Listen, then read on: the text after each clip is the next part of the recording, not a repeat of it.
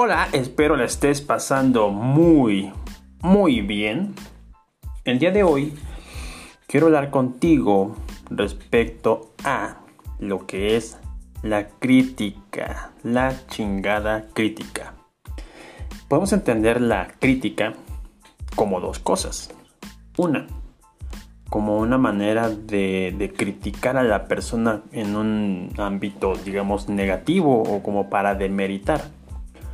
Y por otro lado, podemos ocupar la crítica basado en nuestra experiencia, basado en nuestro comportamiento o basado en lo que creemos que nosotros es lo mejor. Ahora, hay personas que critican de manera negativa, que la verdad es lo más fácil.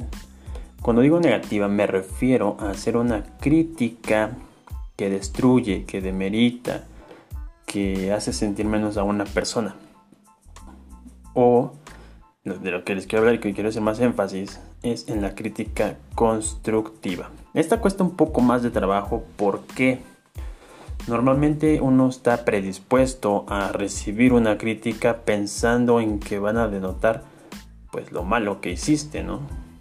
Y eh, también hay una gran diferencia.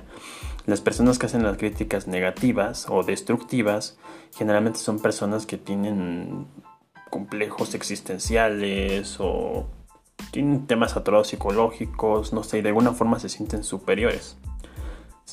En cambio, las personas que hacen críticas constructivas son personas que están creciendo, que se están formando, que quieren mejorar y que mejor aún. Esta mejora la quieren compartir o quieren que la gente a quien le hacen este tipo de críticas mejoren día con día. Entonces, yo no sé qué críticas hagas tú.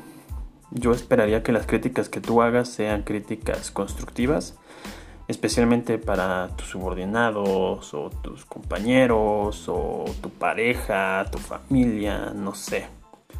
Les menciono que es mucho más fácil hacer una crítica destructiva, pero no, eso no aporta valor, no funciona, no sirve, no ayudas a nadie y volvemos a por qué enfocarnos en las cosas negativas si podemos enfocarnos en lo positivo, en lo que aporta, en lo que da una, llamémosle, una ganancia, un, un aporte de valor al final día que nos haga ser mejores como personas, como sociedad. Y pues listo, de eso quería hablar con ustedes. Muchas gracias por escuchar este podcast. Nos vemos en una próxima entrega.